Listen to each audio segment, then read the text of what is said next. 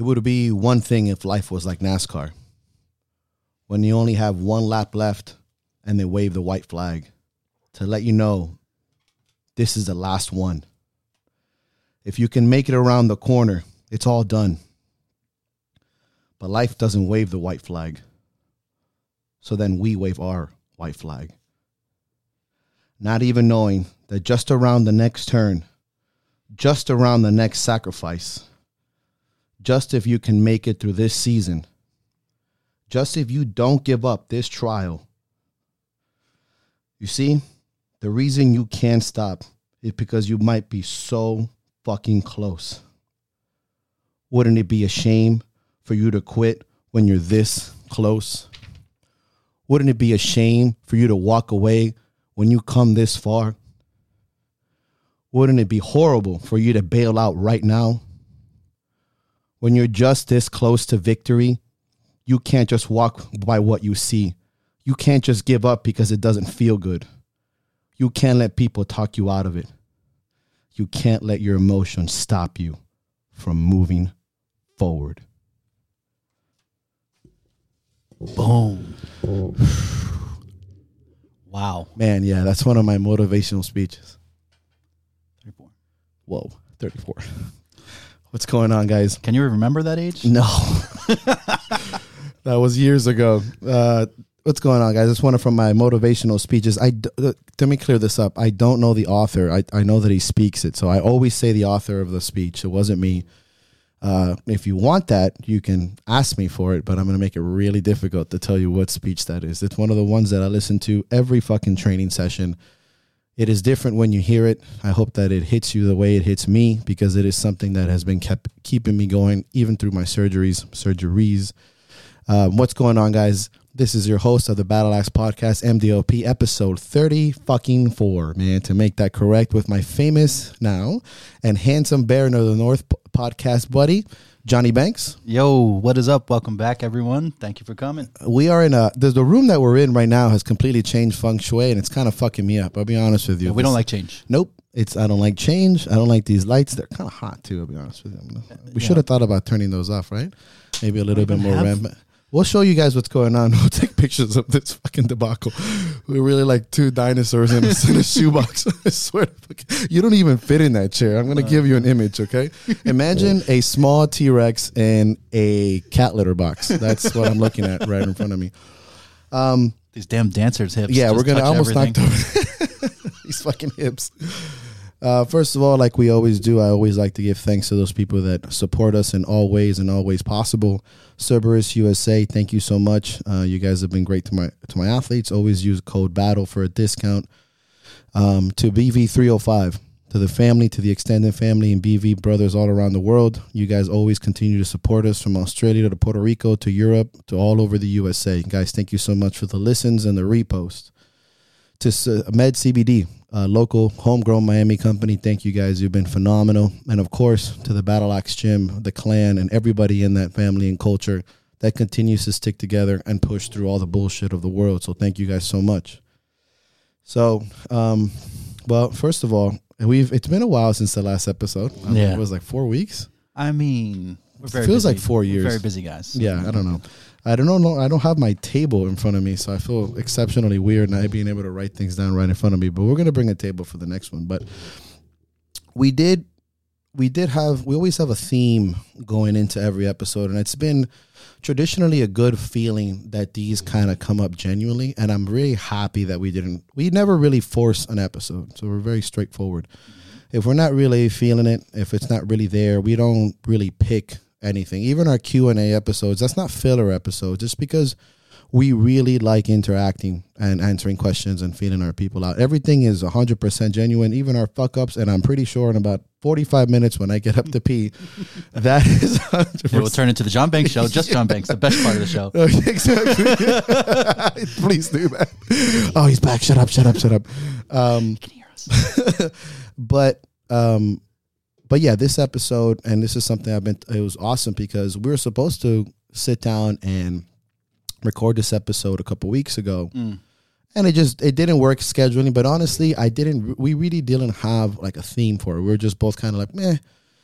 And then this episode, um, we had scheduled finally our, medu- our our schedules kind of like happened to coincide with our adult lives, and it was just perfect because I was feeling the preparation, um, the vlogs uh, that we've been posting on, on my Instagram at the Battle Axe Gym, working with my buddy Gabby. Um, So it was just amazing. Yeah, He's doing. GATAQ. He's doing phenomenal, and it gets better every episode, man. It's you can really see him come into his own. Yep. So shout out to you, Gabby. Um, and this motherfucker again, family man. This is free. This is just us doing it on our own accord, just like what we do here. Until we become sponsored and forget all of you. Can't reach me at any email. Nerds. I'm gonna act like I don't know nobody. Uh, but um, the five of us who know that. yeah, the five, the five people. Hi, I'm 37 years old. um, so, in preparation for Florida's strongest, um, now is when it's starting to go. I think a lot of us compete at the end of the year. Typically in strength sports, it's springtime, early summer, and end of the year tends to be a very high level of competition. You have nationals, you have state championships, you have, you know, right now is, uh, I think there's, there's one called a throwdown up in Kansas City. yeah, that's uh is that Worlds? Yeah, I believe so. It's a big powerlifting competition. Then they have strongman worlds all over the place. Dubai, end of the year, also because the year kind of cools off. Yeah. So it's a great time for for competition and indoor stuff. So I think a lot of us are in preparation for some sort of competition. This is not to ignore any of you who are not competitive because I think like as we always do, we transcend the concept of sport into a more real life um, contact and association where anyone is preparing for something at any time. And if you read between the lines, I think a lot of the topics, what, which I skim through as I always do, because that's cheating. I think he's going to bombard me with some some great questions, but I think it's easy to correlate that just because you're not getting necessarily ready for competition doesn't mean that some of these things are just not going to hit you in the bone. So we grouped together and we set up a date, and um, we decided to really focus in on the different aspects, both physically, mentally, you know, emotionally, and for those that really think, you know, and think deeply, subconsciously, and spiritually, and what you have to do, or what I like to do, or what we think we should do going forward into any kind of endeavor, whether it's sports or, you know, financial or family or business wise and things like that. Yeah, absolutely. It's uh I like that you opened with that because it's important pe- for people to know as as good as people think this comes out, there are s- several times we've been like, "Eh, this ain't the one." Yeah. You know? I don't, I, yo, so whatever. Not to toot our own horn, which I love to do. Love tooting horns. Uh, no eye contact, no eye contact, but tons of hor- horn tooting. Um, I think, I think that's one of our that's one of our favorite things is to just bring you a genuine um, opinion on things and not necessarily force it down your throats. And it just happens that this is perfect. A lot Yeah. of the topics that we talk about is also reflective of what we are what we are experiencing in life and it just so happens to be coincidental and some sort of you know beautiful cohesion of things that it happens to correlate with some of you in some very heavy ways whether it's happened to you right now or whether it's happening has happened to you in the past. So going forward on this episode i think we're really going to tackle some things that i i have felt very passionate for many many years obviously as a competitive athlete and as a person that lives life in this particular fashion of continuously you know not being bored with himself and just you know the I'm your Huckleberry concept for everything, which is gonna kill me young. Relentless but relentless, yeah, yeah. I even competed about my hemoglobin level in this level, and then fucking Goose. Look, let me tell you guys a story. Real quick, okay? so we're doing, we're taking our blood this morning, and there's a little meter there that says you know HB, and I'm like, what's that? And they're like, oh, hemoglobin. I'm like, what is it? They're like 15.4. I'm like, ha. I'm the winner. I'm the best. I beat Esteban. I beat Nelson. I beat Jeremy. I'm winning. I'm winning. And I leave champion. And this fucking guy, Goose, one of our guys we call Goose because he looks like Goose from Top Gun. 16.1. Um, so I basically what What's I'm trying on? to tell you guys, no, it's not even what he's on. I don't even want him at the gym anymore. Is so we lost I lost a client. It was a good run. I wish him the best, Goose, if you're listening. Um, fuck off. Pack So- your shit. Yeah, pack your shit. pack your locker, you piece of shit. Um, but everything is competition, man, and uh, and that's part of what we're really gonna get into and, and and going forward into all that stuff and where we get at it. Yeah, let's do it. So, um, you know, your passion comes out a lot, especially in terms of uh, your approach to training and and coaching. And what describe what you would what it means to you to be able to prepare not only yourself but your athletes for competition. So, good question. Um, originally, I had uh, much more focus on preparing myself. Obviously, I came from being coached most of my early life as a fighter, and then even in rugby was which was um, happening at the same time as I was competing in rugby, competing in strongman and powerlifting all at the same time, which aged me tremendously. But some of the best times of my life, and some of the strongest, believe it. Um, and yeah, that, that weekend that I loaded a 420 stone, I went and played rugby a week later. It was just one of these, it was one of those times where things just couldn't go wrong. You know, Yeah. I wasn't as beat up. Um, anyway, my focus then was really to be about coaching myself, preparing myself. To, it was hard to get out of that warrior mentality. It was happening. It was very hard for me to just start to focus on others, whether it was on family or friends. I mean, you can ask all my close. I was much more relentless, and people would say, you know, aggressive, or Michael used to be a lot meaner, and blah blah blah. And I was like, to an extent, because I hadn't. First of all, I was much younger and immature in many ways, but more importantly, um, it was because I just wanted to focus on myself. I didn't have many competitive athletes at all. Actually, my first my first competitive athlete was Bobby, uh, Bobby Milgar, who is a firefighter now. Congratulations.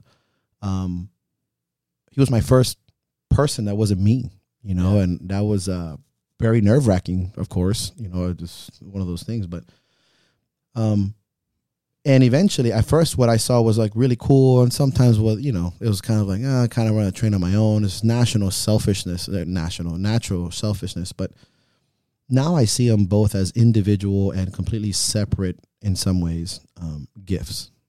Um, as much as each one has its own sense of burden, you know, being an athlete comes with what? Hanging out with your family less, going out to drink less, uh, being more selfish, being anxious. You know, you you you're focused. You can't miss training. You can't miss a meal. You can't go out. You know, if if even when you get home and you're battered and bruised from training, you're just like, I don't want to talk to anybody right now. I want to focus on myself. I want to or you get tweak and your little tweak and you just you can't let it go and your brain is consumed by it but you still got to be a father a husband a, a wife a, a sister a brother a friend a leader and you're just like oh fuck off you know and then there's also the amazing feeling of feeling that drive of being focused of being feeling dangerous and feeling like you're the baddest motherfucker in the room because that comes with that comes with that internal primal ability of being a man on a hunt, being a being a person that has seen the prey, and you just become like tenacious and relentless, and it's a beautiful feeling. It's just the biggest connection you can feel to a hunting wolf. This is why wolves are so popular, and you know, you know, bears and these ferocious lions, because when we become competitive, we touch our primal senses. We be our primal self. You know, we're we're driven by something beyond our capability because that's what it takes to compete or push your limits, right? It's not just like it's not just science, you know, not Yeah. only that, you know. And those are better, incredible things that I also find in coaching. You know, like I've always said, being a, uh, an athlete is selfish, and being a coach is selflessness. And both of those aspects have allowed me to become, or allowed me to mature in a way that has given me some of the greatest moments, and will always give me the greatest moments of my life.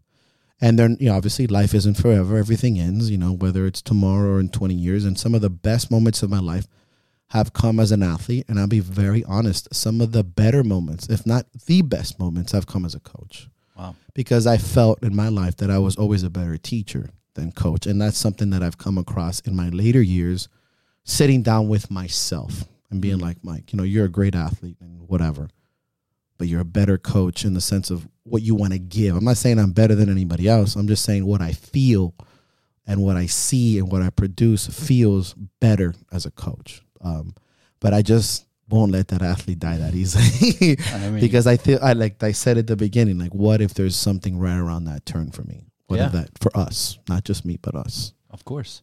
And in this situation where you are, uh, you know, obviously preparing for this competition, you know, Florida's is always known to be heavy, So always heavy. challenging, Fucking Alan. which is like you know what you're getting into, and you still choose this this particular comp because obviously um, the emotional attachment to it. So, can you kind of explain to people why coming back from injury, you would choose this particular comp over any other? That's so yeah.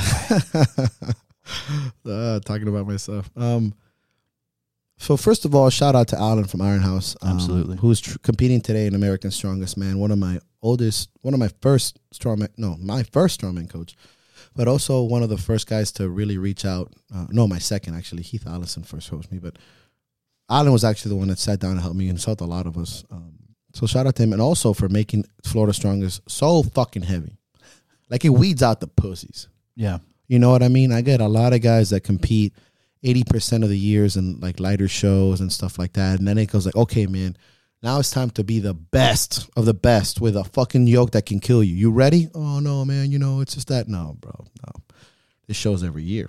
You know what I mean? So, um, in 2014, this was about uh, about two years into uh, training, one year of really being somewhat competitive in strongman. I won Florida's Strongest Man in 2014. It was awesome. Um, Yeah. I came in very, very strong um, and athletic and uninjured. I had done a powerlifting. I had competed in nationals, placed 15th of every. That was a, the year that the Hatch twins competed. So imagine I had a fucking Zach McCarley was a heavyweight. I forgot the name of this guy. He he he owned Spider Tacky. He won his pro card. You're talking about, you know, some of the the strongest 231s ever. Um, Barrett was there. Anyways, I took 15th that year. I competed in a powerlifting meet two weeks later where I totaled. It's not a big deal. It's just 700 kilo. It was nothing. I mean, compared to what people are doing now. And then three weeks after that, I won Florida Strongest Man. Again, one of those like Man. I should have not done this, but I was like, no one's telling me Every otherwise star aligned. fuck it, yeah. Um, and then those years after that, it started to you know become it became harder. You know, it was a good fight, but to me, it's important. A because um, that had always been a very big pinnacle for me as a strong. Everybody wants to win states. You know, it's a, such an awesome feeling to say you're the strongest. 231 or whatever in the state. I mean, it's a big deal for us. It's a, Yeah. it's a, you know, not only supporting the, the state and, and, and, and the, the sport, but that was always a big show for me. But coming back seven years later, um, and still being relevant is very important. You know, I never and I never will be that guy that's like, oh, hey, good job, slugger. I always want to walk on that fucking battlefield and be like, Michael De La Pava might fucking win. And fuck, Mike's here.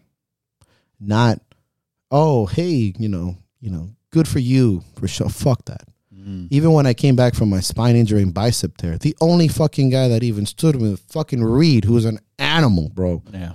And he's phenomenal. And we went at it. It's not like, you know, Yeah. so it was a, it wasn't just like, oh hey, you know, you you're back. It's more like, fuck, Mike's here too. Well, yeah, there was. You could see that as a spectator. You could see that some guys were like, "Oh man, that's good to see Mike's back." Right. And then they, th- you finished that log. And I won the fucking log. You won the log, and then you started seeing a little bit of Yeah, worry on shit, yeah, and I fucking want that, bro. And I'm that's the athlete. See, sure. I want that. I think all of us here that are listening here in this room and and, and are listening, we want to be recognized as something that can change, that can make a difference. We want that. You want to leave a footprint. I want to leave a fucking crater. You know, I want to bombard the scene. I want to be remembered as not only somebody who wasn't a fucking pussy, but like I can I can do this. You know, and I still and I know this feeling. The time, the day that I feel that I'm just doing this for participation medals, I'm out. Yeah, sure. I'm not that kind of person.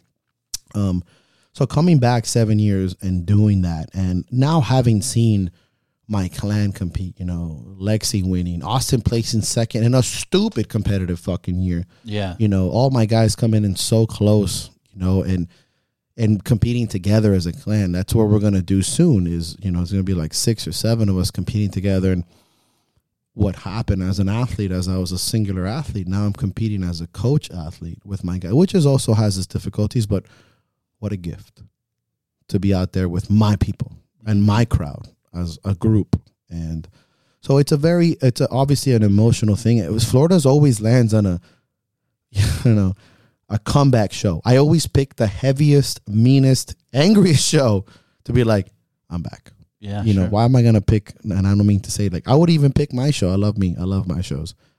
But no you know Yeah. florida's is the one. That's where i feel my caliber of athlete and my my emotional endeavor is. You know. Yeah, it's got to feel pretty good to have that carryover from like, oh, we train together as a clan to we compete together. Yeah, man, and I found I want to beat them all, bro. Like Yeah. you know, and I love that feeling, Doug. Like you're training with your partner, man. And I, I've always been like that. You know me, Johnny. It's like we're in a room, we're friends. I'm like, but I want to win. you know, and I'm gonna have a good time. You know, and I, it's the same thing I tell with everybody. You The other guy didn't even know he was competing. Yeah, well, no, we are. You know, Get hemoglobin fucked, levels. Fuck you. stupid. They will remember it forever. Yeah, it's stupid. So let's talk about how, you know, in, in your regular prep, in your regular training, obviously you can go about things, your approach is a certain way, but what specifically are you changing in terms of prep? So, what are the things that you really had to go, okay, I need to change this, I need to do X? And how did that change, like sleep, eating, mental state? Yeah. So, um, well, I say this every every year, I guess. I'm older now. Um, you know, I turned 37 this year, but my body is uh, for sure going on 50. You know, I got a very real talk from my orthopedic on my knees. Like, "Hey, man, you know, knee knee replacement is 100 percent happening sometime in your future." Um, he goes, "I know you're not going to stop, but just it's probably 10, 15 years from now, but it's coming." Uh, you know, same thing with the spying conversations, and these are things now that uh, had once seemed far fetched or impossible, or you know, uh, limited by your mental capacity. Because if you're mentally strong, you'll never get hurt, which is bullshit. Yeah. You know, it's something you think in your twenties. Science would argue. hey, man, it's in your mind. But yeah, right. Um, also nutritionally, um, and I say this every year, and I and I hunker down, and I have, and I will. Obviously, my off seasons and my my self destructive nature have always been something that I've openly admitted to experiencing, and, and and my life choices and my vices have always been a battle to me. I've always uh, talked about that openly, drinking and and partying and fucking around and training too hard and, and working too much and sleeping too little and, and running a business and, and never never not being there for someone as we discussed why after 2017 it's like I don't say no to social gatherings no matter what uh, social contracts as I sometimes feel like they are but um, these these choices uh, have now felt every year feel a little bit more more heavy and the and I and I continuously like I said it is about more weight, which means I need to get stronger, but more importantly, I need to get smarter. And I've I've been dieting and working. You know, I've worked with Paul O'Neill. I'm now currently working with uh, Mandy. She's not really on Instagram, or else I'd call her out. Um, but she's been exceptional, and both of them have changed my life. I was just going to talk to Paul today about Another just great episode, by the way. yes, fuck yeah, we did interview Paul. Mm-hmm. Ah, We have everybody. You know what? I'm going to tell him to repost that shit, punk. I was one of the first ones with him. Uh, we were right. And we were the best. Yeah, we were honestly, all the way from uh, from Canada. So, you know these these these decisions now. It's like I have to. Mhm. You know, recently, my gut went to shit. Like Yeah. you know, and we, what I used to think was bull, like ah, that's impossible. From simple gastritis to GERD to legitimate fucked up. Like I couldn't even have. I was having nausea, vertigo. I was feeling dizzy. My I was having I was com- I felt seasick 24 hours a day for weeks Yeah. where I went to the I actually went to the hospital. I'm like which, you know, bro, like for you know, don't go to the hospital, die and be a man. you know, like Exactly. that's that's where but I was like, okay, this is I was having cold sweats, about to pass out in my fucking bathroom. I'm like, okay, something's wrong. Um and I realized and it's like something Paul and, and you know, Mandy's in green is like, well, nutrition's always been the answer. And but that's the kind of blurry gray area that we play with the most in our lives as athletes because it's what is the easiest to give up. It's not easy to give up a training session. You know, for those of you who haven't been hurt, wait for it. When those of you who have not had surgery, where your life is limited now, you need rides, you need help upstairs, you need help wiping your ass, like you you can't do shit. You know, th- that's hard to lose that freedom. But to fuck around with food and alcohol, it's like, eh, whatever, until it's too, you can. Yeah. Um, and that was being one of my biggest steps. So I've kind of had to take that hit where, and I, it's one of the biggest reasons why I'm doing not only this, but the vlog. It's because I want to show the aspect and the transparency of like how much I really want this. You know, I've been dieting relatively strictly for since uh, almost June for a show in December, which I never do. Actually, most strongman anyone doesn't. yeah. I just I don't live a lifestyle that lends itself to dieting all the time. I just I'd be honest with you, but I you know I had my fun in, in August, which I was the most sick, and in July I was the most sick, very sick, Yeah. um, because of gut issues. And so um, to answer your question and not get too far fetched, what I'm telling you guys is that don't wait to a certain time in your life where you have to do something. You know, for the most part, I've been pretty good at something, but like now I have to. Like I really have to. At this age and this weight and this damage in my body, if I don't do things at least with an 85, 90% adherence, not only am I full of shit, which really pisses me off, but it it sucks and it hurts. Like it physically hurts me, my gut, my knees, my back. So I don't have that luxury anymore. I'm not even. I'd even give three years, bro. That's how, even three years ago it was easier. You know what I mean? And so these are some of the things that I've been kind of hunkering down on. I'm working with nutritionists. I'm working with Zach McCarley as my programmer. I'm working with Roger Reset as uh, Brilliant, uh, yeah. And we talked about this uh, in in going into nationals last year. And your question was why, and I said because I fucking deserve it. I remember this part, which is rare because I never remember anything. Talking about what you were spending on your body. And I said I re- I deserve it, and I do, and I need to I need to reciprocate it Mm-hmm. uh, and and push it and show my my people that are invested in me not only because it's financially, but they actually want to see me succeed. So this has been one of the biggest things I tell you, and I tell those a lot of the guys that are listening. It's like there is no other competition. Sometimes you cannot guarantee yourself that this is one of many. You have to sometimes treat it at least mentally, and this is just a cue. Remember, it's a cue, not a set in stone GPS. This is a cue. This is my last one. And I use this is me personally. I know that it's not my last one. I'm not using it as my say all be all, but I use it as an inspiration, like a banner. Mm-hmm. This is the last one you have, motherfucker. Are you giving it your all? This, you know, like the whole ET. Do you really want it that bad, or do you want to party with your friends more, Yeah. or you want to drink more? So um, this is kind of on topic, off topic, but when I was like a 19 year old kid, I used to work for PetSmart. I had this manager who was Venezuelan. He's Venezuelan military, and uh, Uh, throw it, Joe. yeah, exactly. Well, I had casually been coming to work late pretty often, not by a lot, but five, ten minutes, five, ten minutes. Sure. And he got pissed. So he calls me into the office and he goes, Hey, John, you know, I have this write up for you. And I just want to know that I like, I want you to know I like you as an employee, but I won't tolerate tardiness. And I looked at him and I said, hmm. Now I'm 19. So, of Yeah, course, so you're- my dick is huge. so I sit down and he's like, I just want you to sign it. And I see a comment section. So I sign it and then I write in the comment section, "All right, here you go. And I look him in the face and I'm waiting for him. And he sits down and he reads it and he's like, Get out of my office. Go go back to work. Get out of my office. All right. So I go work. Fifteen minutes later he calls me back. And I come in the office. And he takes the write up and he crumples it up and he throws it in the trash. And he goes, You ever fucking do that to me again, I'll fire you. What I wrote was Ricardo should lead by example because he was always five or ten minutes late. Oof. And he was so as a coach, have you ever had one of those Oh. moments where you're like, you motherfucker? Yeah. uh, So okay. Wow. Wow. What a setup. You. Why do you know we were going with that? Jesus. What a great story. By the way, that was. Oh God. Um. Wow. Um. hmm.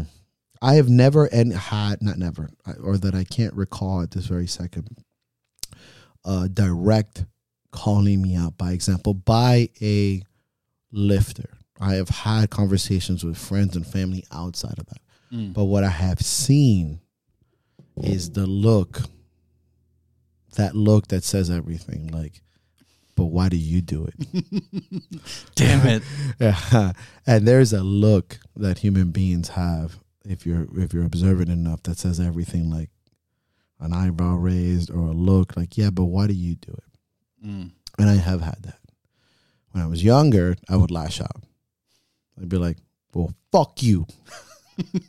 you know, like who the fuck do you think you? You know, because that's Yeah, what you do. As I've gotten older, and I, I suppose, um, I don't know, maybe wiser too, but definitely more experienced, more seasoned. I see it, and I say, the reason why you're looking at me like that, and I understand why you're doing it, is because you think you can live the life that I live. Mm, that's good. And I'm telling you that you can't. And not because you're not strong enough, but maybe because you're not dumb enough. And I'm not talking to you because I think I'm better than you. I'm talking to you because I've done stupider things than you. When I didn't have someone like me telling you not to do stupid things in my life, for the most part. Mm. So I, I see it and I recognize it. And it, when I used to come from a place of arrogance, I used to come down on them with thunder. Fuck you, you're a pussy, you can't do this, no way. Now it's like you you can try. But I know you Mm. and you know that I know you. And you know that what you're doing is not who you really are yeah. and it's not because and i and i tell them you know i used to wear i think a lot of us as young people wear bad decisions as a badge of honor and then you get you become grown and although you never take the badge off you let dust collect i don't want to keep shining that thing anymore I mm-hmm. have other things to offer. And that's so not directly. I didn't need the comment section. It's I can see the look. They're like, "Well, you know, you you do this," and I'm like, "Yeah, but I don't think you're." And it's the truth. I don't say it to be like manipulative. I'm like, I don't think you're that stupid, Yeah. you know. And and you can talk. To, I wish Wes one day I'm gonna have Wes here. I swear to God. You know what? That's a good idea. I would Eh, love that. I think, bro, I just spoke to him today, and I and he will tell you, I was extremely difficult in that sense. I would always do too much, and he would always say, "If you're gonna have a, eh, what is it? If you're gonna have a hard head, you better not have a soft ass."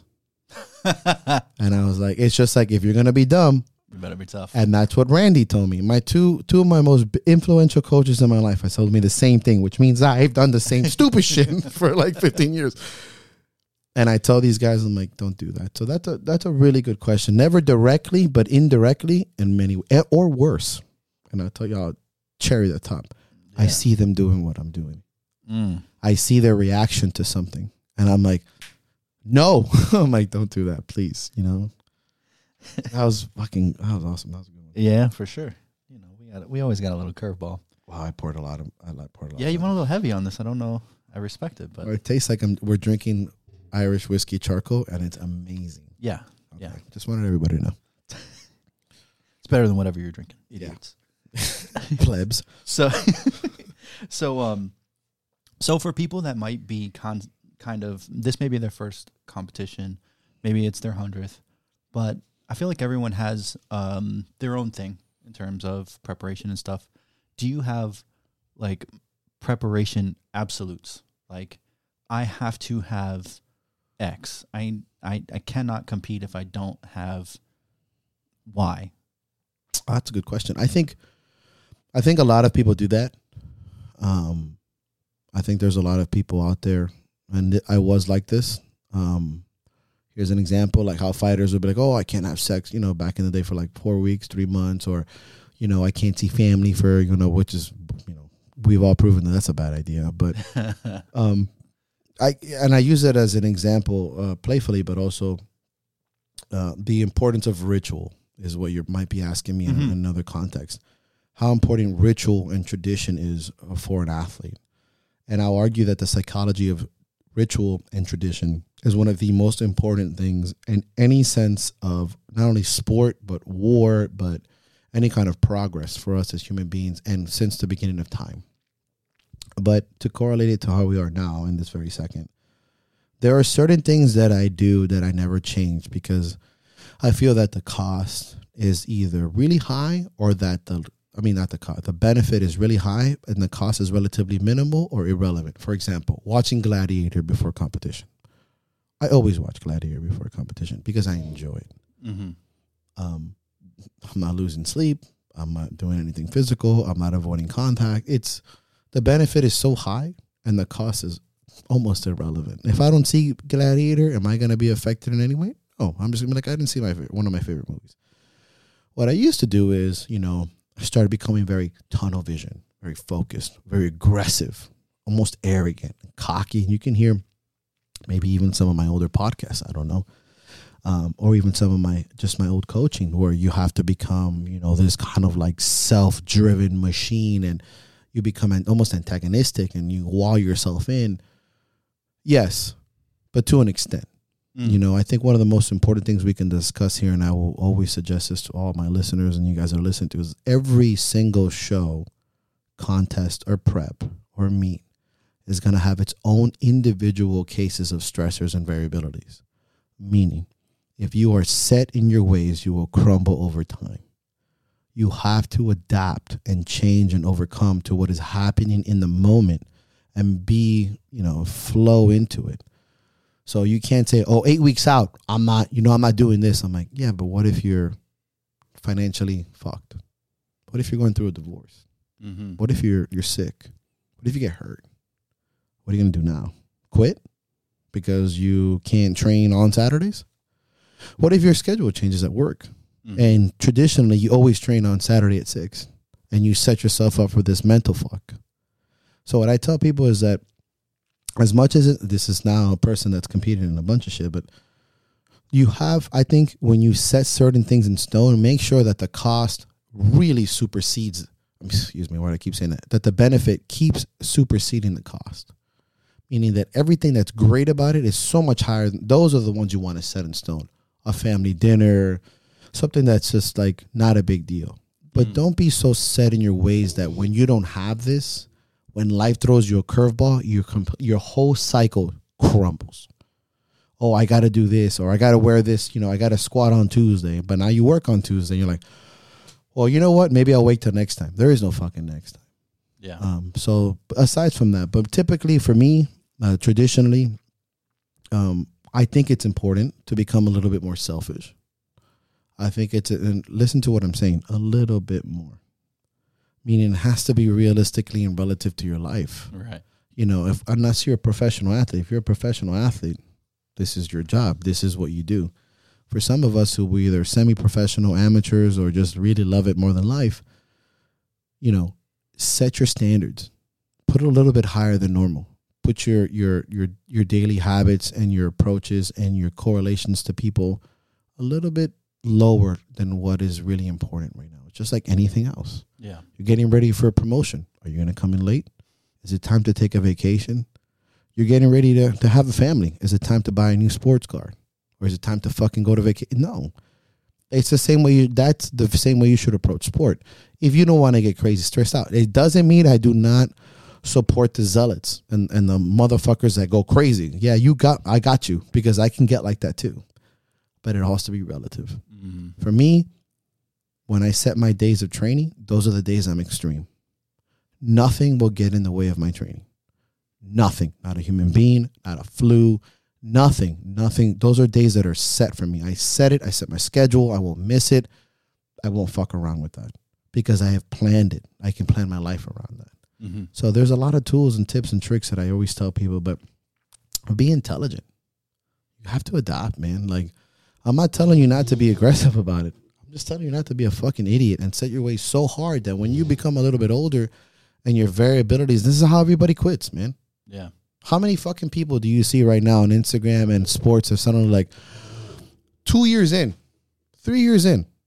Oh man, you know, I gotta focus on new things. You know, I just realized that there's more to life than strongman. I'm like, that's because you had no idea of management. Like, because it was never that fucking important. Because when you love something, you make it fucking work. Mm. Yeah, fucking make it work. I mean, that's pretty much every episode. Every fucking that's just and when you gotta work when I was just talking about that. When you gotta work your ass off to do something you love, you make it work, man. Mm-hmm. You you you do it by management, by sacrifices, by adapting, by bending, not necessarily breaking. And you guys that are listening right now and you're getting this concept of it, I I promise you, I'm not telling you not to be adhering to something, but make sure that what you cement yourself to has a high, high benefit. And that you can continue this thing for the rest of your life. Meaning not drinking. That's as much as I hate to say it. That's probably super beneficial as we mean. as we drink. But super beneficial. You know, spending a little bit more time in the gym and not doing stupid shit, getting more sleep, getting nutritious nutritional food, What's sleep? Getting advice, getting help, getting mobility, getting therapy. These are all things that have a high super high turnover. Yeah. Not being antisocial, getting super aggressive, not seeing your family. Like anyone will tell you. Anyone that comes off, they're like, yeah, man, you know, that's what it took, but I feel like I could have done it a different way. Everyone, Dave Tate, Yeah. fucking Dorian Yates. They're like, yeah, man, no, you know, I gave up everything, and you know, looking back, you know, I probably could have done. I don't regret anything, but it's a typical speak. So yeah, I Yeah. would, I would always say things like that. There's definitely, um, I think in Duffin's book, there's a mention of some things that, like, I think he starts talking about his first marriage Yeah. and how things. Well, we just, yeah, right. When you brought the book up, also, another great episode. another great episode. Uh, Remember, he told us that. There's Yeah, a couple things. Yeah. hey, really. That was. I mean, have we done a bad episode? Man, we got to post that. Yeah. So let's see. Sorry, I got lost in my notes. So with these absolutes, right? Has there been any any specific things that have changed in those um outside of like obviously injury, but like maybe the rituals changed a little bit before you used to do X, Y, and Z. Um, you know, like say specifically for training. You know, you used to set a certain time. Now you've had to make your adjustments. Have you had to make any changes in terms of as you've gotten older outside of injury? Be it maybe because as a coach you have to make these adjustments, or I Yeah. think athletically you're kind of forced to. So, what he said. Let's take age and define it as sports age. So let's just say that, you know, because some guys will look at me or look at us and be like, oh, boy, I'm not in my late 30s. I'm like, but let's talk about sports age, Mm. you know, where a, a NFL running back is retiring at 27. You know, he's got three, four, the average running back career in the NFL is three, four years.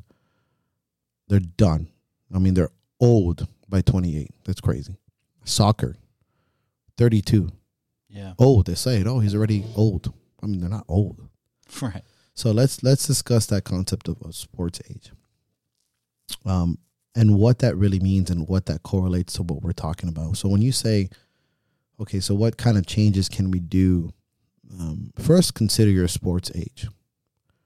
You know, what have you done? Not only in what you've done respectively in your specific sport, but what you've done over time. If this is your first sport, and this is your first concept, and this is your first, you know, real. I'm talking about real competitive sport, not not exercising. I mean training. You know, like it was like, oh, I've been, you know, I've been training for 15 years. I'm like, no, bro, you've been exercising. First of all, how dare you disrespect my Zumba class? how do you think I got these hips, bro? I can't do it, bro. That's why you don't fit in that chair. No, bro, I can't. You would have said Pilates, I would have respected that. That's hard. Fucking rhino Pilates. Death metal Pilates or death metal Zumba. Now, Death Zumba. Doomba. No. I oh, wait, hold I'm on, trying. hold on, Doomba. Do it. hey, you can't take that. It's trademark. That's our thing. We literally trademarked it right now. There's a lawyer here. Yep. Right there. Mm. Okay. We pointed at this weird camera. that- It's on I got camera. it. So many cameras in this room right now. It's weird. um, and I think that that let's take that first into account. Once you start doing that, you're gonna have to understand that the longer you spend in any kind of strength sport, the more variabilities you have to deal with. Let's just talk about sports first. Injuries, you know, um, shortcomings, training schedules, uh, adaptability. Meaning you're now given. Uh, I think as you get more elite, it becomes a little bit more simplified. So every set, every rep has to count because you're so technically sound. You're not doing five sets of eight. Yeah. You're doing five sets of two, and they better be fucking perfect because you don't have to, at that weight and that level, two times body weight, three times body weight, 1.5, four or five training days. You don't have the luxury of making mistakes. Mm-hmm. You can't let your knee come in at a two and a half times body weight squat. It can fucking crush you. when you were a beginner and it was same body weight squat, yeah, you can fuck it up all the time. Then you also have to start thinking about outside stressors. Now you're a little bit older in the sport. You have more um, quote unquote responsibility. They know who you are. You have more self expectations. Mm. People expect you to do well. Your coaches, your family, yourself. You might have sponsorship. You might uh, be recognized. They might call you on the microphone now as a champion or a record breaker or as somebody that matters. You have these psychological pressures. 2014 Florida Strongest Man. exactly. MDLP, you know, and, and all this bullshit. And then you have you're a little bit older. Mm. You have you have work, you have family, and you have uh, financial responsibilities. So, what are all these things matter? And what this is like, you start to compartmentalize everything in your life to become a better athlete. You start to focus. Okay, what of these things can I shed going forward?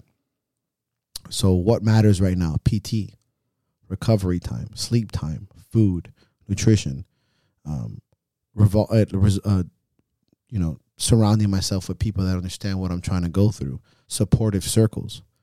Uh, maybe a little less time, not completely gone, but a little less time pressuring yourself with social media. And you start to kind of fine tune your definition going forward. And I think it's important to understand how long you've been in the sport because you could be 37 years old, but only been doing the sport for three years. You're still very fresh. Mm-hmm. You can take you can take a little bit more risk. You can compete a little bit more. You can fail a little bit more. You can ask a little bit more questions. Be real with yourself. Mm-hmm. And I think a lot of people in this fucking in this environment and this culture need to understand like you you kind of have to earn your stripes. Right? You kind of have to go through it a little bit more. It doesn't mean be a fucking idiot. I'm not green lighting like you to be a, fuck- making a bunch of mistakes because I did that and that's stupid, but think about where you want to go. Mm-hmm. Right? So understand your age, sports age, your responsibility in life, and also the variabilities and pressures that are being surrounded about you internally, psychologically. When you understand those, I'm only going to, you know, minimalize it to three. There's a lot of other ones, Yeah, sure. but that's important. You know, if you're, if it's a, like, for example, a financial one, can you really afford nine coaches and nutritional coaches, a bunch of fucking drugs and food and meals and stuff? I mean, be real. Maybe you can't. Maybe you got kids. Yeah. Okay, so start cooking. You're a little bit older. Does that mean you can do a five set to ten? Can you do a fucking uh, German volume program? Can you do Bulgarian split squats if you always have knee surgery issues? Okay, no, take that into consideration. Off topic, on topic. Does anyone get better at Bulgarian split, split squats? Because I have not ever. I program those consistently. Thanks. Yeah, Yeah, I noticed. they are the worst. I Just so you know, still don't feel good at them. I don't do them. Months. So just to let you know, I don't do them. So Thanks. Thanks, man. I just push it on my people. Pieces of shit. I'd give my fucking kidney to do a Bulgarian split squat. I used to be a king of that shit. God Now it hoits. Every time I do it, I'm like, wow, It fucking hoits. I'm not good at this at all. no one is good at those things. But uh, but yeah, man, I, I think I think we just start minimalizing it and focusing on those things. If you can really dissect into those three different levels, you know, obviously your sports age, um, you know, life stressors, and then of course psychological. I don't want to say issues, but psychological pressures that we lay upon ourselves. And think about your first comp. Everything's amazing. I got a PR. Everything's great. I'm happy. Everything's good. Oh, I feel so proud of myself. Mm. Think about your tenth. Oh man, I used to do that shit in practice, or you know, I did it in the gym. Fuck Yeah. this and fuck. You know, you have to kind of take these into considera- consideration, and I think a lot of people don't. And then you know, time, bro. You know, some of us, I just some people like, oh man, I can only train three times a week. I'm like, that's okay, Yeah.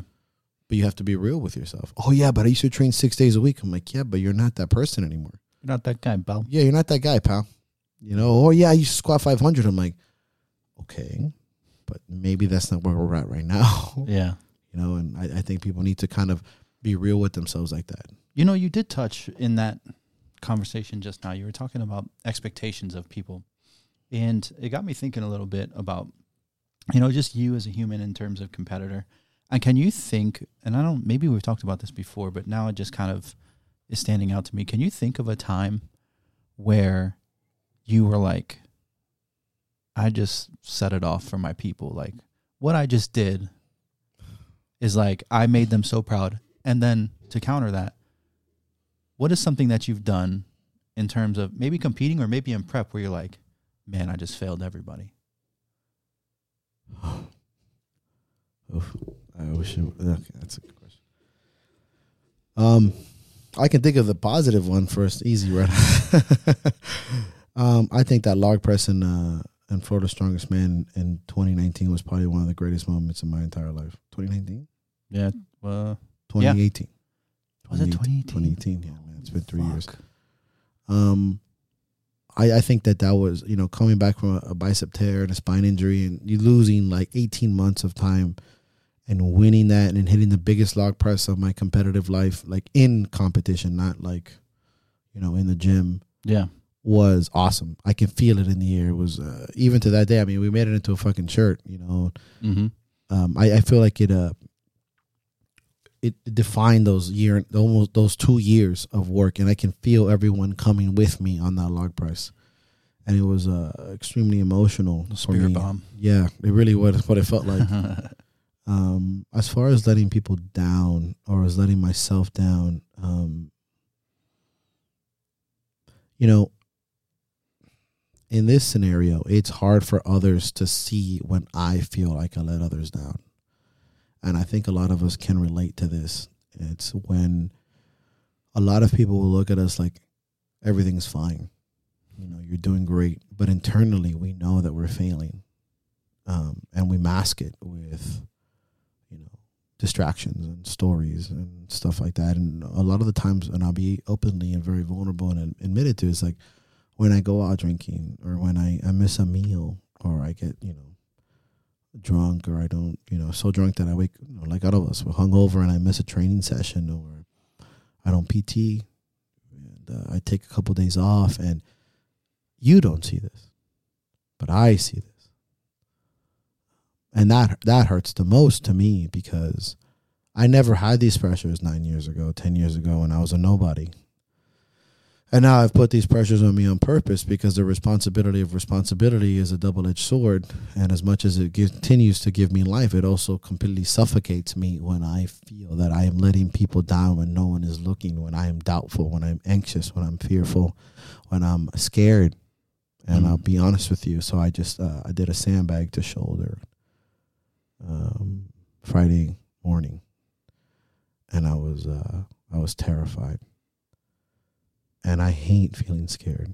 And it um I hate that feeling of doubting myself.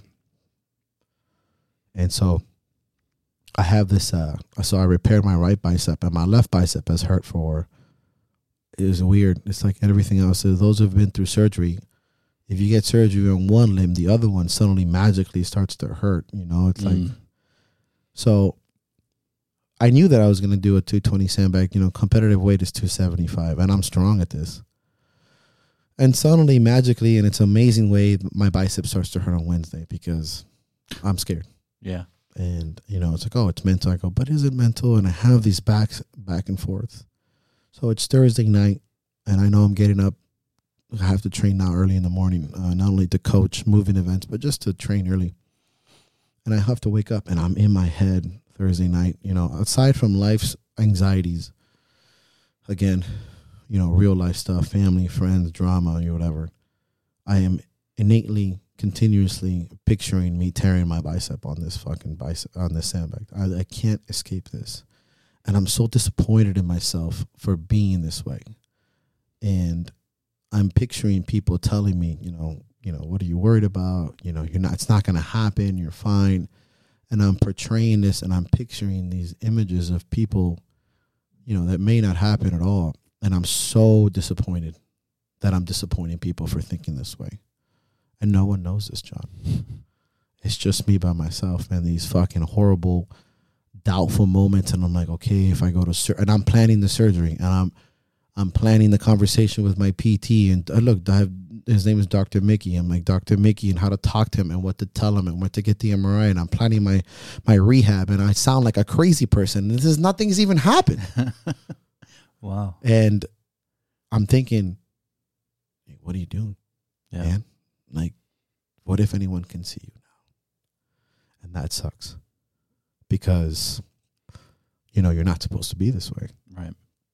And I think a lot of us as people put a lot of pressure on ourselves because we think about what other people think of us, even though they will never even feel this way. We're projecting, we're we're, we're role playing this bullshit in our head, and that's when I think it's the worst.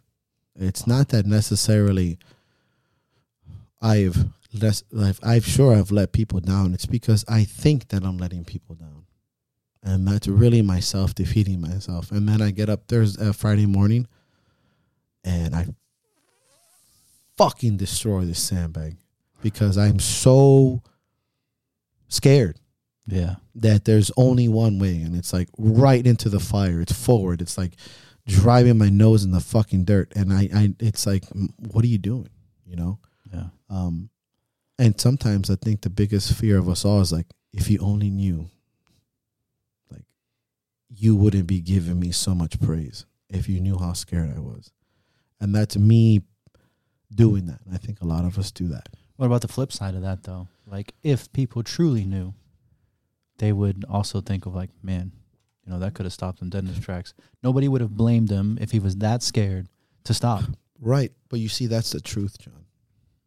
But that's not res- resonates in fear, Yeah. and I wish, I wish I could tell you that I wasn't a person, but I am. Yeah. Like you know, and then, um, I don't know. if Sometimes I set myself this way up subconsciously to have to put myself through suffering so that I can prove myself that I'm something. I think it's mostly that. yeah. I can't do this um, normal. I have to completely set myself up for mental fate. And I say nothing to no one. I don't say, hey, I'm really scared because my bicep. I don't tell people that because I feel like that's pussy shit. Yeah. But I certainly tell myself that. like, you're going to die. Like, you're going to tell yourself that this really hurts.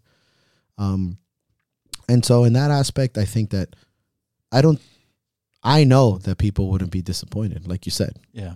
But in that moment, all I can think of was like, how disappointing that you're thinking this. Yeah, sure. You know, aren't you Michael? Like, aren't you MDLP? Like, what are you doing? Don't you, you know, preach this and do that? And I, t- like I said earlier, it's like, I'm telling you this because I don't think you can do this.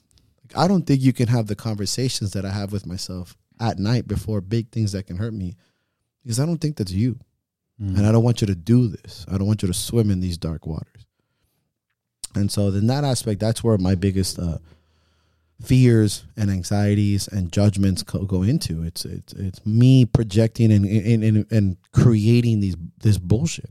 yeah. Um, and you know, even though I think ultimately that no one would people, I think people would relate to it. Um, but that's also 2020 hindsight. In the moment, I'm like, wow, bro, what you know, what a fucking failure for thinking this way. Blah blah blah blah. You uh you want to do this live thing? Yeah, I'm about to jump in on that shit. Oh yeah. Do you ever think about now since you reach you have such a bigger reach, obviously, you know, a lot more, you know, people in the clan and wow, that comes off terribly. Sorry. You know, way more people at the axe and, and obviously your social media.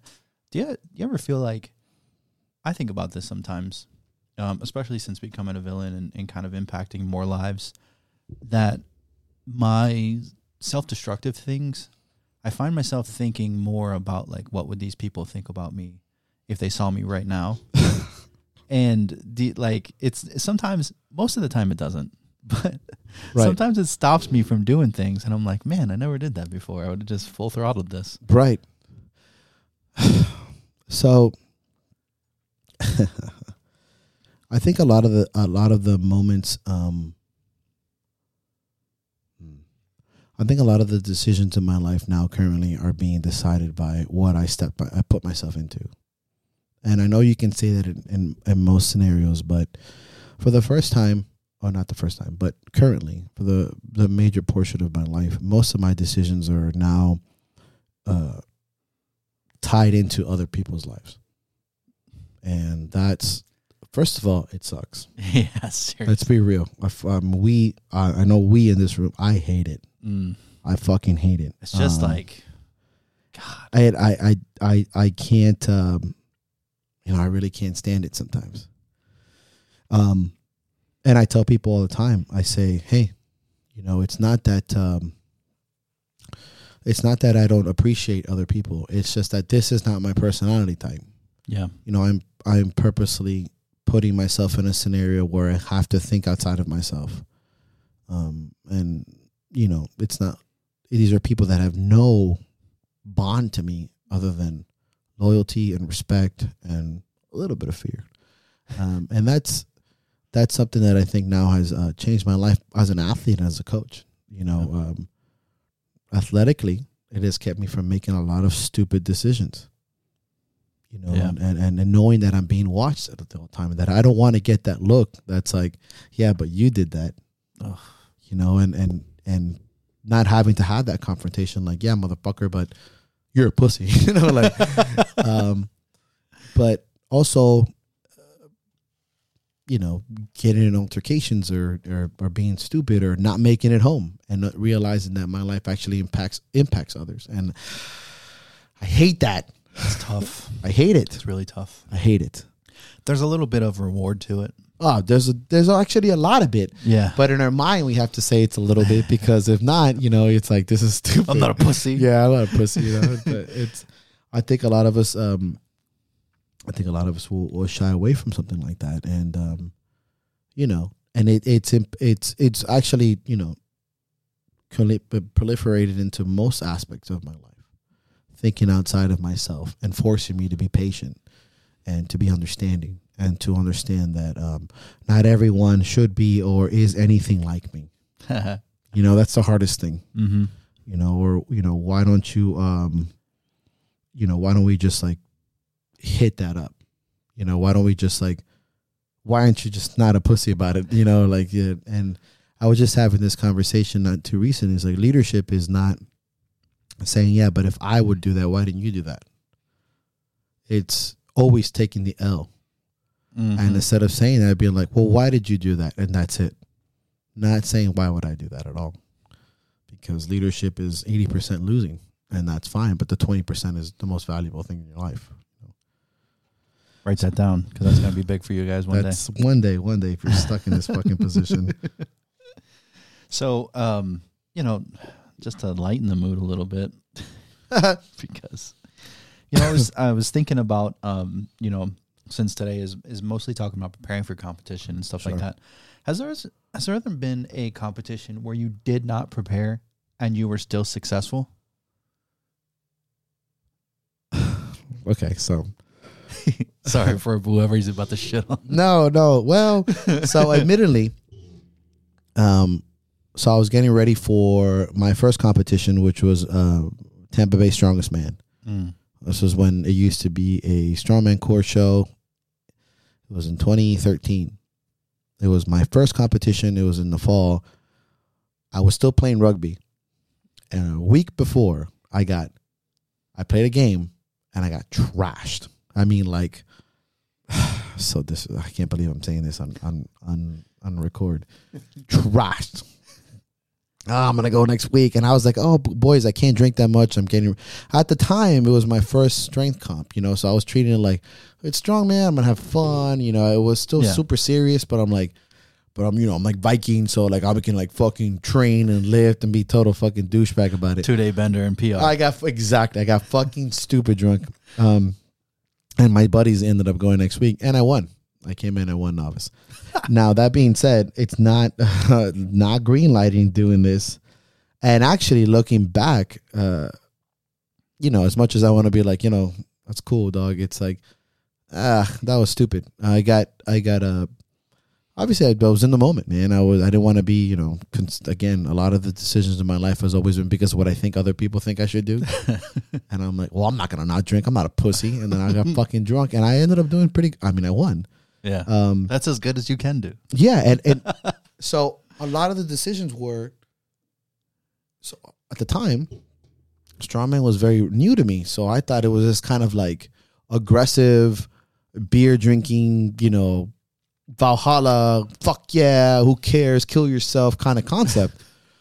And then as I got stronger, I'm like, oh, there's a whole science to this. There's like a fucking, you know, They because actually the, do this. the way the way we trained back then was everything was max effort, you know, and, and uh, it was like let's just lift, lift, and then we'd eat. Uh, fucking, we'd go to a buffet after and just eat a bunch of shit and have a couple beers, and it was very blue collar, whatever. So in my mind, this is the way that I train. I'm like, You who cares? as a heavyweight. yeah, exactly.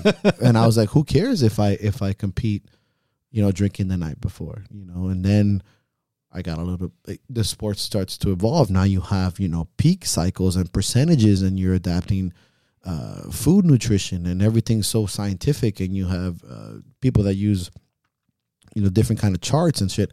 You're like, okay, well now it's completely evolved, myself included where I tell people I'm like it's probably not a good idea to get wasted the week before when you're going to do max effort for reps. You know, I had a cardio deadlift that I took 24 fucking reps in. Oof. I mean, you're looking at a whole different monster. Also, I was 20 28 years old, you know, so things were a little bit different, but yeah, that was one and uh where I did completely nothing, you know, for it, but uh still here got we the are. dub. Yeah, motherfucker. Ah, What a talent. Yeah, just just pure athlete. Uh, That's just, just being me. Oh. So, you know that that was soft. That was a nice little. You saw what I did there? Get ready for this. Fuck, man. What are your current mental and emotional challenges with preparing for this comp? And how often, if at all, do you feel like you experience depression during prep? Jesus. Okay. Nice little dick punch. I like it. Um, actually, I was just thinking about this earlier this week, um, and what I'm experiencing right now mentally, and going forward into something. I think I experience depression heavily, at least a couple times a week, uh, laced with anxiety, and sometimes I have a confusion between. And despite me understanding these things, what is anxiety and what is depression. And then that leads into isolation. And then isolation, typically, I have to get out of very quickly. I have to kind of fish my way out because isolation has always never been good for me, as much as some parts of me um, adhere to it. I think the biggest issue that I deal with right now that is um, is haunting me. It's like a fucking horrible ghost. Is this kind of like, is this it? Mm-hmm. you know and um i had a i had a conversation at the gym a couple days ago and it's like i'm at the point now in my life where sometimes i think that it's more important to be lucky than strong and i kind of hate myself for feeling that and it's just like almost like a disgust that i would rather be lucky i've never been like that you know but then i always kind of remind myself of one of my favorite quotes that luck will often save a man if his courage holds. And that brings me out of these like tumultuous waters of kind of searching for, you know, just barely getting out of a training session when before I would just want to bring on the tidal waves of the world. And now I'm just like, well, not too much, not too little, and cut a little bit short. And sometimes I leave completely and utterly disgusted disgusted is the word I would use. Disgusted. Like, what have I become that I cut a rep short and a set short? And that's not me in any capacity. And am I becoming tame? Am I becoming domesticated? Which is the most haunting feeling of my life. And it leads into this kind of like avenue of, of, of, uh, you know, self and introspection. Am I really doing this? you know and that's been the hardest thing for me am i really relevant to myself anymore and that's hard for me because i'm so hard on myself i'm hard on everything so it's hard for me when i uh, i've been doing competitive sports for you know almost 14 years. Yeah. and i'm like i'm like and, you know you hear the whispers. Is- why don't you stop? Why does it is this it? You know why don't you why don't you you know is you know when are you going to keep going? And they become a little bit louder. And of course we become a little bit resilient so but i have my moments often. Eh, i counter to popular belief. Um, i have more bad moments than good is that i just happen to resonate heavily on the good ones Yeah. um, you know, I, and despite I don't really portray myself as a person that is invincible. In fact, I, on the contrary, I portray myself as a person that's heavily broken, but has become strong in the broken parts, like Hemingway says. Only a few can really thrive on that part. And so going into this particular one, it's like, you know, bicep surgery, spine injury, you know, knee surgery. And then, you know, there's only a few of us that can say that. And it's not, again, I don't want to polish that badge of honor in a sense. Um, and I hit downs, man. I hit downs hard, like everyone else. Um, but instead of it's only self doubt, it's also self, um, not only self isolation, but self identity. You know, is this is this who I am? Is this what I need to be? Is this what I really want? You know, when you're waking up and you're limping downstairs and you're you're a little bit more fucked up than usual. Is this what I really want or is this what I think others want from me? And that is so fucking hard to sit with. Yep. You know, uh, uh, is it really what I want to do or am I just doing this because I think it appeases the crowd? Am I a man of the crowd or am I truly s- true to myself? And I, I, I think all of us kind of fall into this conundrum in life uh, as a as a person, as a lifter, as a wife or husband or spouse or family member. It doesn't matter. You kind of understand, like, am I doing this because I want to, or am I doing this because this is what is expected of me?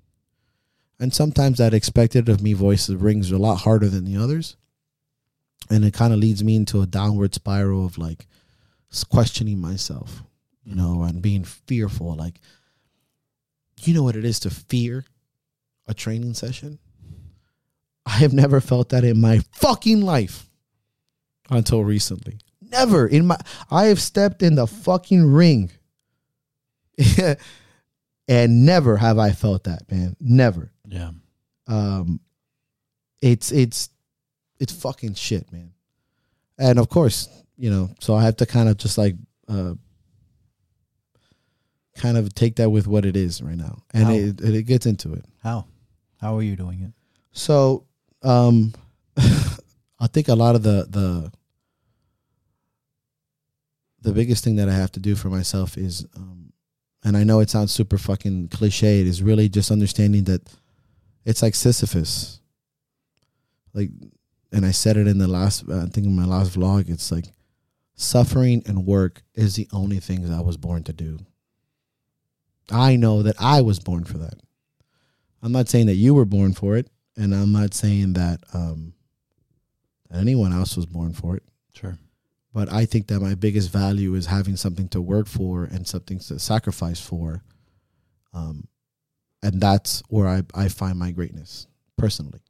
Meaning, if there is something that I'm scared of and something that I fear, there's something that I want or something that I desire or something that I'm going to destroy, there is that consistent hunt and fight for and that's the only thing that I think I'm good at, like really good at, and I'm okay with. I've come to peace with that. That's well said. You know who also uh, believed life was lived to suffer? Uh, the the great late DMX. Also, on his album, It's. Dark and Hell is Hot, one of our shirts. which is one of our shirts, Yeah, which you should own. We should be one of those He, shirts. uh, on his album said to live is to Or you suffer." can, you know what? Or you can be really bag at, uh, really, really terrible at hitting Muay Thai bags, like uh, my buddy Hardcore Sully, who uh, is the worst. damn You saw what I did there? Looking right at you. hard call out. The worst. And I know you're a dress fucker. I'm gonna find you. Fuck you. fucker. Um, but yeah, man. That's what I that's one of those things that I've fucking been going through in the last one. Yeah, absolutely. It's uh it's like one of those things like who are you once the crowd goes, you know? Yeah. Exactly. So um we talk a lot about age, we talk a lot about um, you know, our prime, you know, aging and all of those things. And um I'm going to say this obviously this is your perspective so it's not obviously not like a shot at you for for aging or that anyone thinks that you're past your prime because I think you still have a few more good years but right? I feel like I got two or three more fucking good years. yeah, for sure. But this con- this this question in this conversation will come up is as you age and you get further from what you would consider your prime, do you feel like being able to prepare for a comp um, or even compete is more bitter than sweet or vice versa? Oof. That's a tricky question. Um well, okay, so the term bittersweet comes from the combination of both. Right.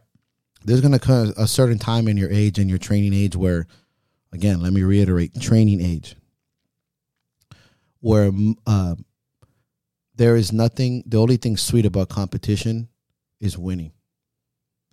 So, where before, let's just compare this to a meal.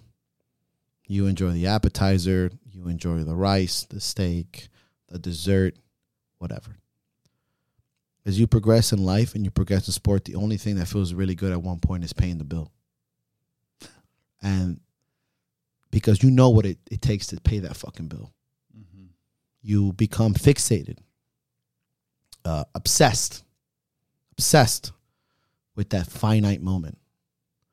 And of course, because the only way to pay that bill is with the work you've put in with the obsession and the resolve of the work and the hardships and the sacrifice and the passion it takes to fucking get your stupid card out and be the one that pays it. So, you know, at first, you know, you you what do you really like? You like the fucking you like getting a comp, you like seeing your fucking friends, you like taking Instagram pictures, you like uh, you know, you like posting on your fucking story, you you tried your fucking best and you know i had a good time and i made my coach happy i'm like okay yeah okay get okay fuck i'll talk to you in six years right You jump into your coach's arms. That's my plan. yeah okay Full send, i'm fucking 275. ready i'm fucking ready i'm wearing my soft i'm wearing my faja and uh and think about it. Yeah. you start to progress. And then now you go to a restaurant you expect the appetizer don't you? Right? Good you point. expect the steak to take, taste good. I mean you're paying for it. I mean, you're not really thinking it's a bad steak right? You're not like look at this. I expect good service. You expect your fucking drink to be refilled. Yeah. and then that bill comes. And you're like oh. Now when you're in the beginning you're like you want to you want to go 50-50 or you know what i'm talking and then eventually what do you do when you're like don't even, you don't even look at the bill right? When you're a g. Like just and that's what i feel competition eventually becomes. Not so much bitter and or sweet but bittersweet. Because it's the end game it's the result. Like yes you're right. Of course i'm in uh, of course i'm in love with the process. Because the process is what allows me to pay the bill. But i want to fucking win. Right. I'm not there for third place. I'm not there to, uh, hey, I gave it my all. Thank you. And I'll even say it.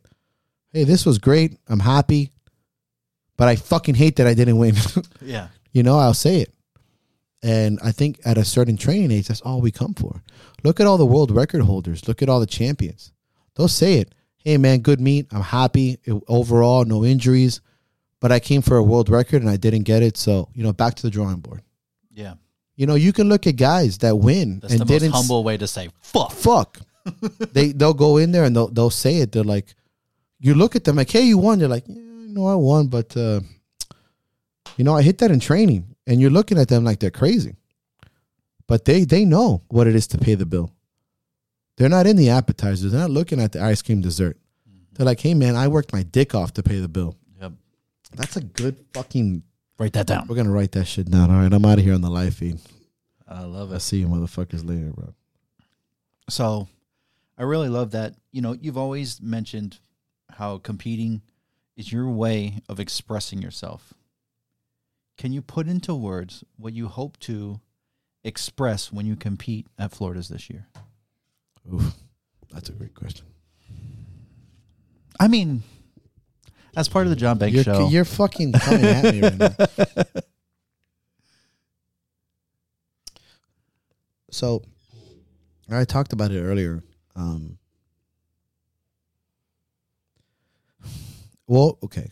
So warriors die twice, right? You know, one when you die and one when it stops speaking your name. Hmm.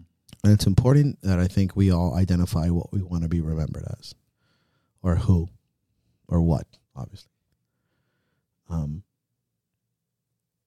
and when I get a chance to train, and this is something that I said recently on the vlog too, it's like I have worked my ass off to be able to train. Like I have worked my fucking ass off to be able to train.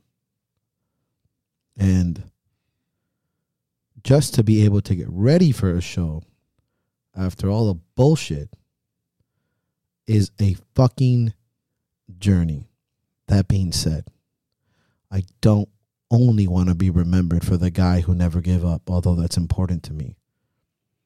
I want to be remembered as a fucking force. I want impact. I want I want echo. I want thunder. I want something to hit hard. I want people to know that there is more to me than just my lifts too. But of course I want to win. Of course I want a medal. Of course I want a trophy. Of course I want that that glory. But I want people to look beyond the head tattoos and the M- and the MDLP bullshit and the fucking Instagram and and the fucking character buildup. I want people to see a fucking man that is relentless. I want to see a piece of work that is a myriad of colors. I want my painting to look aggressive. I want my canvas to look etched and scratched and worked. Not only as a piece of art, but a, a like a storm. I want it. I want it in my soul. I don't want it to be one color. I don't want it to be 10. I want it to be a million. I want people to look at it and not understand it. I want it to be that really annoying painting that no one gets but that one fucking rich person that buys it because it speaks to them. I don't want people to get me that easily. I want people to sit there for like 15 minutes and then hours and days and be like, oh, I get it. You know, I, I don't, I'm not easily defined, man. I'm difficult. You know, I'm I'm complex. I'm complicated. I'm confused. I'm an oxymoron. You know, I, I I'm different, and I want that that execution to look like as somebody who worked their ass off to funnel that into the end of a blade. Because forging a weapon is a masterpiece of work. It is fire, it is sweat, it is heat, it is science, it is spiritual. Because if you've ever forged something, there is something about you that goes into every blade that you make. Speak to a swordsman, speak to a bladesmith. There's something different about that. I want to be remembered that way. I want people to look at me and be expressed and see that. I think all of us want that, right? There's no way I I'm speaking to myself here. I think a little bit of us always leaves that platform or that contest or that battlefield in a way that's like, I want to be remembered this way. And everybody has their own thing. Absolutely. But that's what I want. I want it to be a fucking storm. I want it to be a weapon. I want it to be forged. I want that. I want it bad. You know? Because, of course, I want to win. Yeah. But Yeah. let's say I don't right? Because that's reality. I want that. I'm like, that motherfucker is a bad motherfucker. Yeah. Always want that. I don't think anyone has ever stepped on there and want to be remembered as a fucking pussy or as a coward. I'm not even like absent of moral compass because there's no big this. There is no preaching of moral compass here, but let's be real. I want it to look aggressive. I want it to be I wanted I want you to see I want you to look at me and see a set of armor that has been fucking banged up, bro. I'm good with it now. You know, I've, I'm I'm sitting with it. Mm. I- I'm not like this fucking. You know, none of it. I don't think a lot of people that listen to this. Nobody wants to be that fucking shiny fucking knight in shining armor bullshit, man.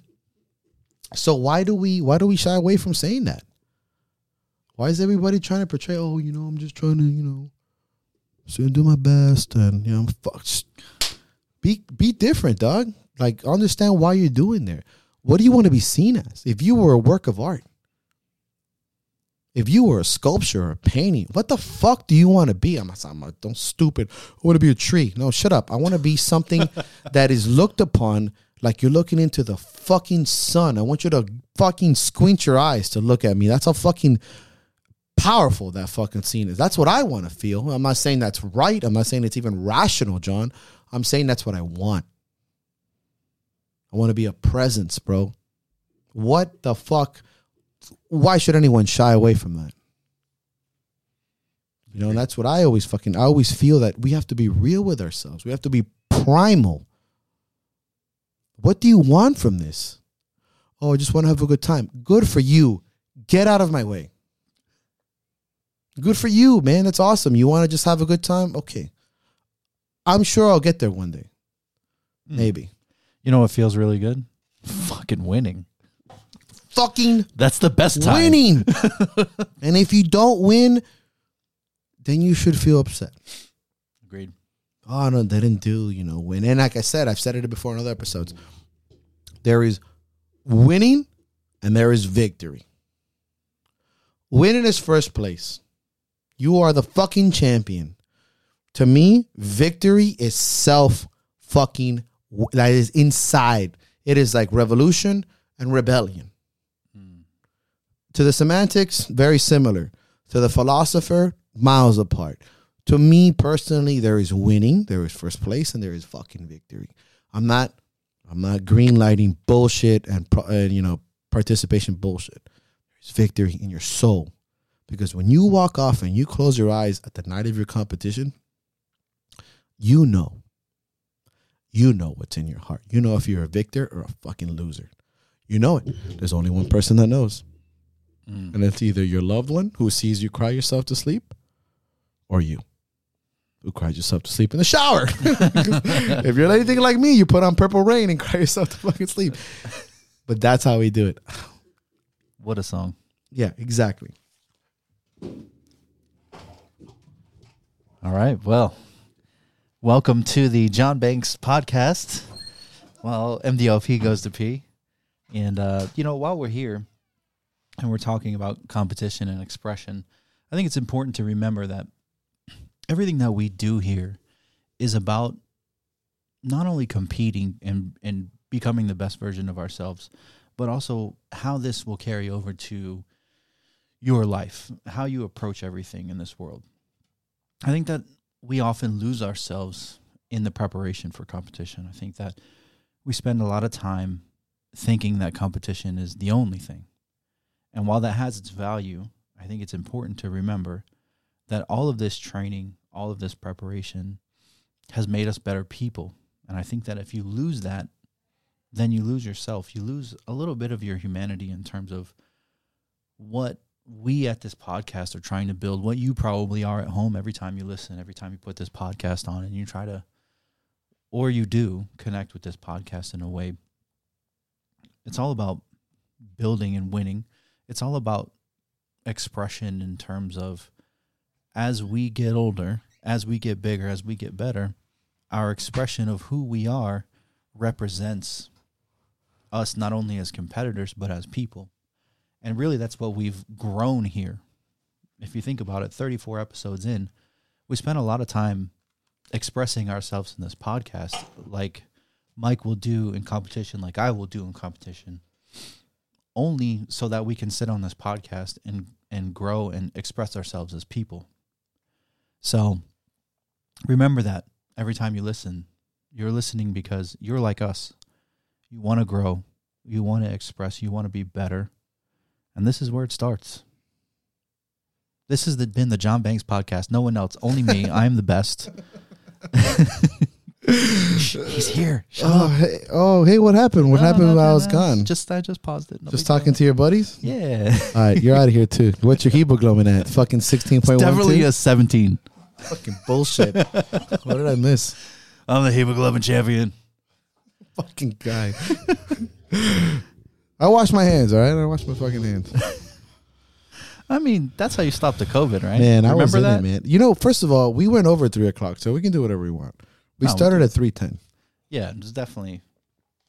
You know what I mean, Ah, it's, uh, We're whatever, athletes. We're just two guys. just hanging out Yeah, hanging out. doing in a whole completely different room. A very hot room, by the way. These light titties are really sweaty. That's what they. They're light titties. Exactly what they look like. Okay, we're gonna put that. Anything's a titty if you try hard enough. Dear diary. yeah, that's exactly what I grew up without internet porn. Don't judge me. That's how we pay our bills. Don't judge us. Just two, two fucking adult children. Fucking hell, man. Yeah, man. But yeah, I was like before I left, and obviously, um, I think I think that's that's a a huge factor to what we were saying. I wanted to do a Family Guy like play me off, Johnny, but I don't really have that. We'll add some sound effects to it. Apparently, this is the this is the podcast room of the future. So yeah, except for we had nothing to be. Able nothing. It would have been nice to get. So to explain to you guys what's going on, we got here into this room. Typically, it's just a table and a soundboard and like four mics. Now there's three cameras. Fucking there's a soundboard, plants. a camera board, a small TV, two TVs. They moved our table. Um, it's a whole different area, yeah, and we just doing this. We tried to make this as 1921 as possible. Yeah, it's 1921. Everyone's being bought, bombarded Everybody's by the communists. Yeah, right. Uh, the War of the Martians and shit, man. Here we are. thanks for catching us, Flatfoot. Fucking hell. All right, send us off. No pressure. Just do that thing you do at the end. No way, bro. We got plenty of time. We got plenty of time.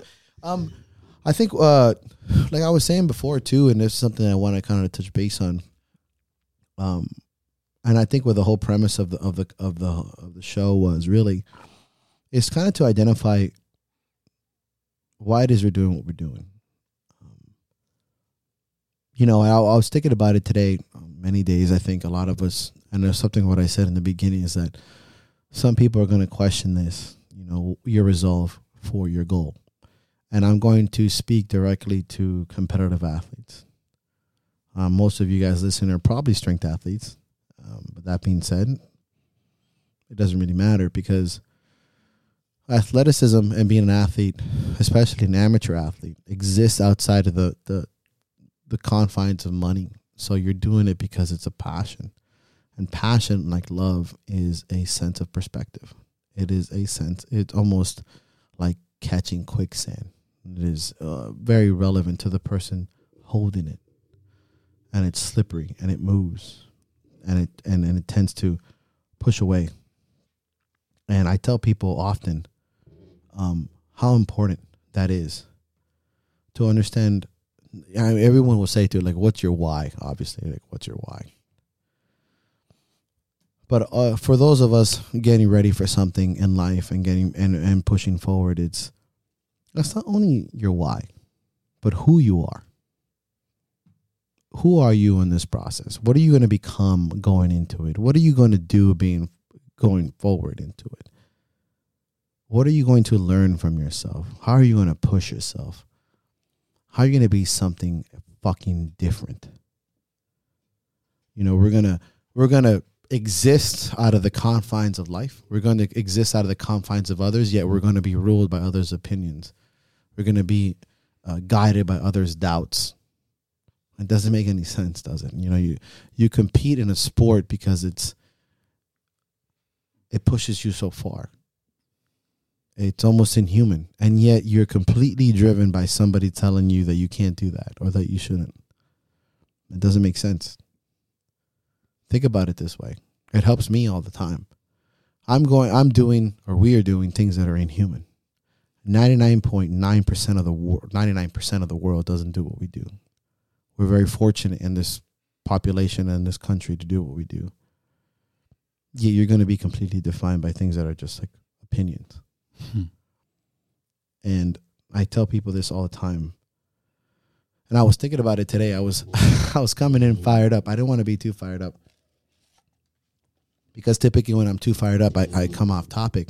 But you know, I'm I'm we are getting ready for something in a in a in a in a time in a place and in a moment where what you do absolutely fucking sets waves upon the world. the way you wake up in the morning, the way you approach the implement, the way you mm. eat, the way you dress, the way you walk into a room, it makes an impact. It sets you apart from the world. You have been gifted a moment in your life where you can stand out. There is nothing more important to a fucking human being than feeling like an individual that has been made because you forged it on your own. Because yes, you do have coaches. Yes, you do have friends, but it is you ultimately who has to wake up and execute this. Mm. You have the fucking honor to be something different. And it is impossibly hard to continue forward if you give up on your fucking self. And now you wake up every morning you have a fucking goal. You have drive. You have purpose. The way you eat, the way you sleep, the way you spend time with your loved ones, it is calculated, it's passionate. It is there because you understand that time is limited. For once in your life, you know that you have nine weeks, eight weeks, 12 weeks to do something, which means you have become more cohesive and next to the concept that everything ends than ever before in your life, next to understanding that you're going into literally physical battle where you will die. We as humans will always replicate this in our soul. We were born to be fucking animals and primal and warriors. We were born to fight for our lives. That is what animals do. And we have found a fucking exit for it. We have found an avenue to push you into a concept of you are going into something that most people never have the fucking courage to fucking go into because it is easy to wake up your life, live it quietly, and then die. Mm.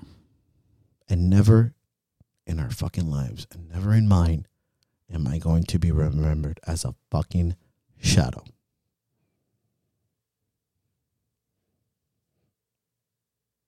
I challenge you to be remembered as the sun, bro. I used to say this all the time, arrogantly and fucking confidently. I was like, man, I am the sun. I used to say, John, I am the sun. I was so like Louis the Fourteenth. I am the sun. Why shy away from that?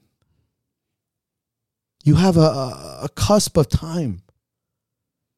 And I don't mean that arrogantly. You are that you you know it when you see somebody in prep. They're different. They have a, a look to them. They have a tenacity. They have a passion. It's a, it's addictive. It is it is tangible. You can feel it in the room, bro. You're like, this motherfucker is getting ready for some shit. Why, why, why dull that down? Why would you have to be the gray when you can be the fucking sun? I'm challenging you, man. You have chosen a path in your fucking life to be something different on your own accord, on your own bearings things that you are going to be remembered from. No one's going to take your total. No one's going to take your lifts. No one's going to take your effort. No one's going to take that sacrifice from you. That is something that is going to live and die, not only in your heart, but those who cared about you saw it like it was written in fucking stone, bro. Because when you die or somebody that you love dies, you want them to see you at your ultimate pinnacle of self sacrifice because that is what loving is all about. Proving that you want to push your limit for something you fucking love. If you don't practice it on yourself, how the fuck do you think you're going to give it to somebody else? Don't give me this bullshit that you want to love something else if you don't even know what it takes to fucking kill yourself for yourself. Don't fucking come at me with that bullshit. And I know you're listening to this. I feel it in my fucking bones. And you know that the reason why we compete is to stay relevant to ourselves. We need to matter to ourselves first, and then everybody feels that first. You think The Rock cares about the waves in the water? The Rock cares about making the biggest thunder in the room and that's all it was born to do. Like the column, like the lighthouse. It was born to do one thing, the rest is a positive consequence. I don't know if this is why you compete. I certainly don't, but I know why I fucking compete. It brings purpose. It is the sun. It is the it is the things that I want to be remembered for. It's not the tattoos, it's not the muscles. It's not the fucking clothes and the swagger and the bullshit. I want to be remembered as that effigy of fucking effort, of passion, of work. Of course I want to win. Of fucking I of course I want to win. But it's not the only thing for me personally. I want victory. And notice how I use those words. Like there you can say losing in defeat. I've said it before in previous podcasts. There is a fucking difference. So why would I change my effort now? So we're gonna go forward. We're gonna we're gonna conceptualize this, right? We're gonna put this together before we fuck off, right? We have been born, some of us, for one thing. Everything is competition for me. I'm gonna speak personally because I know what life is without drive. I know what life is without passion. I know what life is when you lose to life. I hate that feeling. I've seen it and I have felt it. I need this. I need it beyond words like some of you do. I do not only compete because I think it's the way of life. I compete because it's the only way I know to exist to myself. I am my own universe, bro. And I need this. I need the sun. It provides heat. It provides passion. It provides fire. I am a soul on fire, bro.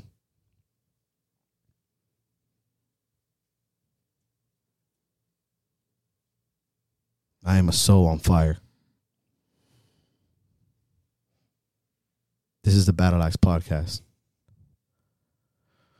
Saying don't be a pussy. Everything ends.